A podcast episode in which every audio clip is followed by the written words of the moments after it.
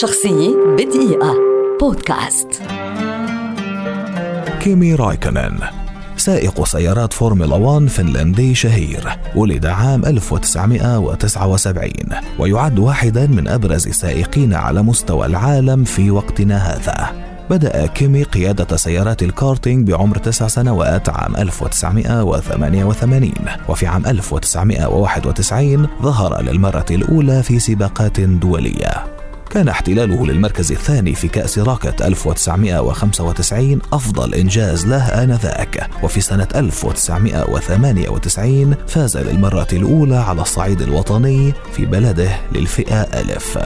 بعد أن فاز لسنتين متتاليتين 1999 و2000 لفئة سباقات فورمولا رينو المقامة في بريطانيا دعاه مدير فريق زوبر بتروناس حينها بيتر زوبر لتجربة قيادة سيارة من الفئة الأولى.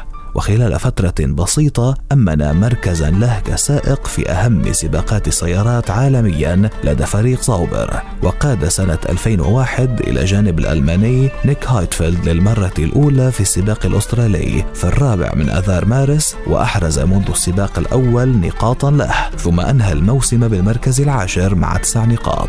في السنة التالية أي عام 2002 انتقل إلى فريق ماكلارن مرسيدس بعد مغادرة السائق الفنلندي ميكا هايكنن الذي نصحه بأن يخلفه. وفي نهاية موسم 2006 انتقل للفريق الإيطالي فيراري خلفا للألماني المعتزل الأسطورة مايكل شوماخر.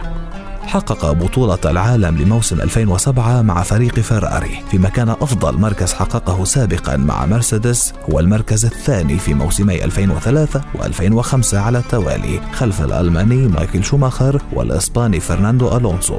وفي نهاية موسم 2018 انتقل رايكونن إلى فريق ألفا روميو الذي لا يزال يقود له حتى الآن.